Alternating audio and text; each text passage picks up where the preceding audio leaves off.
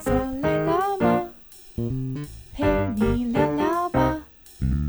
休息一下嘛，喘口气啊。大家好，这里是 The Work Life Work Balance，我是小树，我是 Cherry。上一次跟大家讨论了 Netflix 刚上的一部电影叫《关键少数》，那今天呢，我想要延续一下上次这部电影的讨论，然后我们讨论另外一部最近刚上映的电影，也不能说刚上映了，等我们节目上的时候可能已经下档了，它叫做《灵魂急转弯》，英文电影叫做 Soul。好，那这个《灵魂急转弯》它是皮克斯动画出版的一个电影啊，哈，然后这部电影我是去电影院看的，看完以后啊，我有那种深受冲击的感觉。我想先问一下，确认你有看过这部电影吗？嗯，我其实没有很喜欢皮克斯的电影，因为我觉得他们讨论的东西太嗯点点点点点，以下对万字省略万字，对省略万字，对。OK，没有关系啊。我先想跟大家聊一下，为什么我感受到这种冲击，是因为呃，我从小其实是看迪士尼电影长大的那种迪士尼小朋友。那在我小时候的印象当中，迪士尼的电影都是非常非常的追求梦想。你小时候看的迪士尼？你卡通是，比如说小美人鱼啊，美女与野兽啊、嗯。我首先先看一下我们有没有年纪上的隔阂啦。这个应该还好吧？小美人鱼还有什么？这都超久了。美女与野兽啊，哦、白雪公主啊，有白雪公主吗？有啊，有、哦、有白雪公主，那应该算是他第一部的卡通长片吧。白雪公主，迪士尼的第一部卡通长片，我记得应该就是白雪公主。所以跟故事书的白雪公主是一样的吗？一样的、啊，也是有一个镜魔镜啊、巫婆啊、七个小矮人啊。啊，只是翻成电影版。对，翻成电影版，哦、你没看过？哦这么经典的东西，我也没有很喜欢迪士尼的电影童话故事，因为太太多，你知道，就是现实盲点了。哦，OK OK，好。然后，因为小时候在看迪士尼的卡通的时候，其实我发现迪士尼卡通都有一个特色，就是他会鼓励就是青少年们去追求梦，没错，追求梦想。然后，就算你前面是。呃，一路的荆棘，你也要试着披荆斩棘的去克服所有的困难，然后往你的梦想前进。然后甚至啊，它会让就是以前我的爸爸妈妈觉得说，这些卡通有一点让青少年变得比较叛逆。比如说小美人鱼，她也是很叛逆的一个人，跟家里闹翻啊，逃出他的大海，然后去做他想做的事情。这样，白雪公主也跟后母处的不好，可是白雪公主跟后母处的不好很正常啊。然后花木兰也是啊，就是跟自己的爸爸也处的不好啊。然后后来偷了盔甲自己跑走啊，就是各种都是追逐自己的梦想，然后可能就是不管不太顾家里的人的其他的想法。不过这是小时候的印象了。那这个印象其实对我自己来讲有蛮大的影响，包括我在自己的求学路上啊、求职的路上啊，其实我也都是比较有一点点憧憬，然后会往理想性的这种发展的人。那这一部皮克斯的灵魂急转弯，它其实提倡的反而是另外一种的观念。那我先讲一下它里面的内容好了。里面呢，其实它有一个叫做灵魂先修班的地方。那里面呢，就有很多很多的小灵魂。这些小灵魂呢，在这个灵魂先修班，他们要去学习各种的事物，培养自己的个性。那当他们找到自己生命的亮点的时候啊，他们身上有一个徽章，这个徽章就会转变成一个地球通行证。那他们变成地球通行证以后，就可以投胎到地球上转世为人。然后呢，这个灵魂先修班里面有一个小灵魂叫做二十二号。这个哎，我后来对看影评，那二十二号是有意义的哦，真的哦。对对对。但我现在想不起来，你继续。想不起来，好，OK OK，没问题。那留待大家如果以后有看的话，可以自己猜猜看它有什么意涵哦。好，那这个二十二号呢，其实他在灵魂先修班待的时间非常非常的长哦。他遇到了很多的导师，比如说像德雷莎修女的灵魂啊，或者其他的一些著名的人的灵魂啊。但是这些灵魂在当他导师的过程当中，一直都没有办法帮他找到所谓的生命的亮点，或者是生命的热情，所以使得他一直没有办法。办法转换成地球通行证，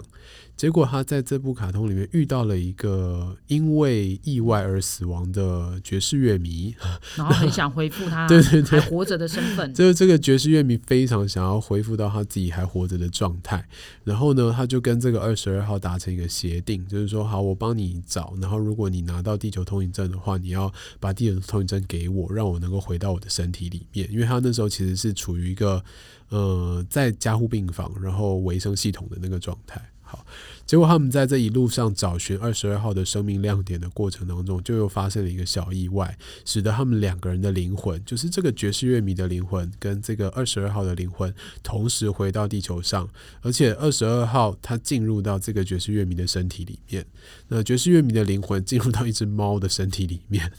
然后他们就在地球上经历了一段呃。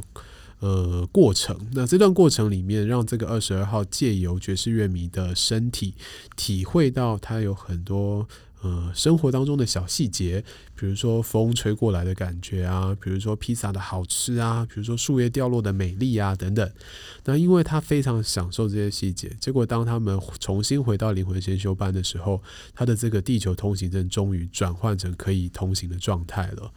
所以这里呢，其实这部皮克斯的卡通告诉我们的事情啊，比较偏向是，他认为所谓的生命的亮点或生生命的热情，不在于你的天赋，不在于你的梦想，不在于你真的执着想要去做什么事情，努力想要去做什么事情，而比较像是告诉我们说，诶，其实你的生活当中的每一件小事情，都有可能是你幸福的来源，快乐的来源。就是要在乎生活的小确幸。对，好，那说到这里呢，我就先问问看 Cherry，因为你没有看过这部电影嘛，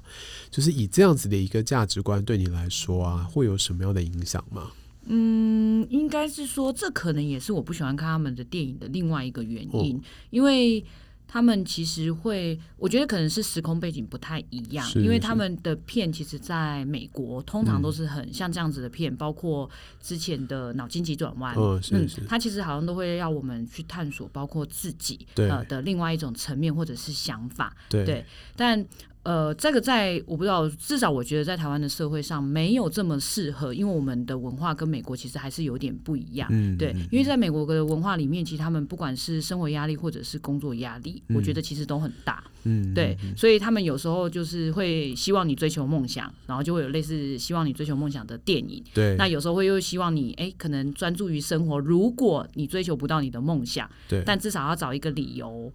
不管是合理化，或者是找到一个新的生活目标，但是。总要有一个点是让你可以自己愿意说，嗯，好，我可以说服自己，所以现在我也很好。嗯，对，没错。我觉得你讲的最后这一句有一点像是这部电影的一个诠释了，就是我现在这样也很好的这种概念哦。因为像我刚刚讲说，他其实二十二号在灵魂修修班里面也是一个少数。那放到这个社会上面来讲，其实很多人都很积极营营的努力的在追求自己的梦想，在。在努力在工作，甚至在这个卡通里面呢，有一个地方是太过努力于工作而忘记自己生命目的的人，他反而会转换成另外一种灵魂先修班里面的呃恶魔的状态。不过那是另外一个题外话的主题啦。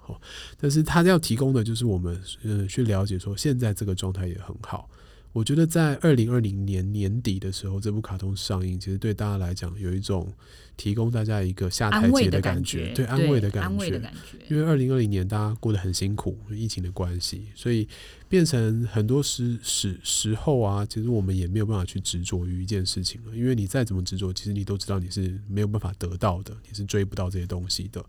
所以这部电影它告诉我们的是，你试着换一个方向来讲，你去享受你已经拥有的东西，你去享受你生命当中的每一刻，它里面带给你的那个快乐的感觉。那对我自己来说，其实这个当然是一种像是安慰剂啦，它也可以提供一个可以让自己变得比较开心的解决方法。只是我在看的时候，我会有一点点害怕。害怕，害怕 的原因是这种害怕的感觉来自于，就是我很怕这种呃，把小确幸的概念推展到极致的时候，它就会有一点失去我对于。梦想的梦想的追逐跟憧憬了，所以好像是我身边的任何一件小事都可以带给我快乐。那在这个情况当中，既然我一直都维持在快乐的状态，甚至我连下一秒死掉了，好像也没什么关系了。所以我的害怕来自于这种推展到极致而变得反而有一点点消极的状态。那我仔细回去思索了一下，就觉得。嗯，他跟关键少数正好是两个极端。嗯、关键少数的这三位黑人女性，就是非常努力的去追逐自己的梦想。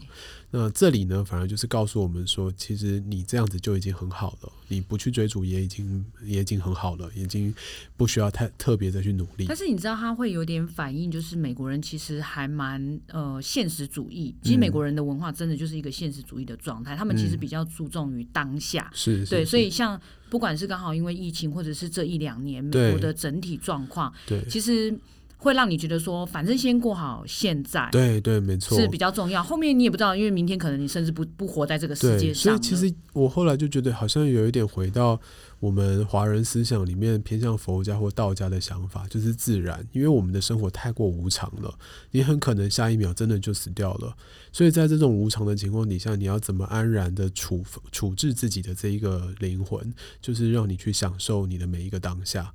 对，那这个情况我就又再次想到说，诶，其实我们小时候在念书啊，不管是苏东坡也好啊，王安石也好啊。嗯，其实大家都是晚年好佛，那为什么在中壮年的时候是比较积极的去追逐自己的政治理念、文学的一些素养，然后到晚年以后才开始好佛好道，学习这种比较轻松惬意的这种生命的方式？那我后来思考以后就觉得，诶，其实这是一种阶段性的问题。那在阶段性以外呢，就是我们可以在青壮年的时候保有自己追逐梦想的一个冲劲，到自己年纪稍微大一点的时候，换一个方式来学习享受当下现有的东西。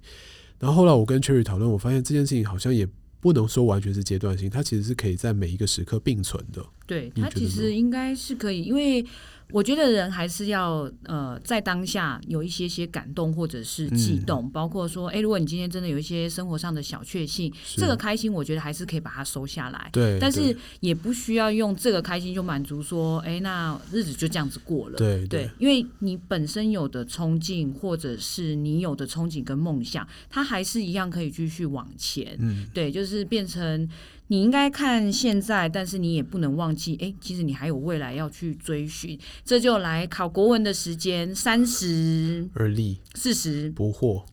五十知天命。所以你不觉得那个 古人的吓死我 好啦，目前为止都对哈。古人古人的话其实是有一点，就是回到你刚才讲的那个部分啊，嗯、对啊，因为他们三十四十时候，他们其实会知道这是他人生必须要去经历或者是追求的部分，嗯、没错。对，但到了五十，其实你已经知天命了，那当然就是应该用一个比较淡然的情况，嗯、甚至是。以前人没那么长寿嘛，也许他觉得他六十就会挂点，对，六十还有耳顺呢，对，没有可能会挂点啊。以前以前医疗不发达，好不好？所以总要先过过那个好生活，就是对对对对对对对。但是我想听我们 Podcast 的伙伴们应该都是在三四十吧，哈哈，二十到四十，所以我们其实比较希望的是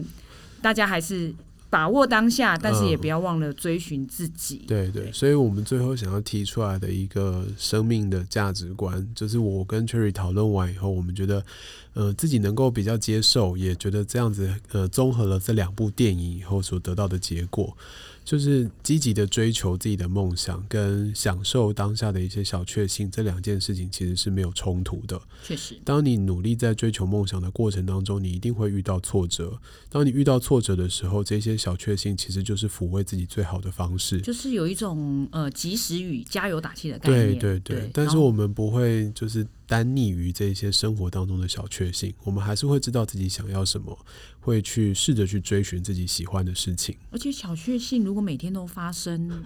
它应该后面你就无感了吧？这跟人的刺激阈值有关系的。所以像安慰剂一样，如果你每天都吃，啊、后面就没。那后面就要大确幸或者是大惊喜的概念吗？所以我觉得像这种。呃，动画里面提到的，比如说树叶落下很美丽啊，或者是风吹过来很舒服啊，披萨很好吃啊。对我来讲，你不可能每天都是去享受这一些东西，因为这些东西久了，如果你每天都在享受，它就腻了。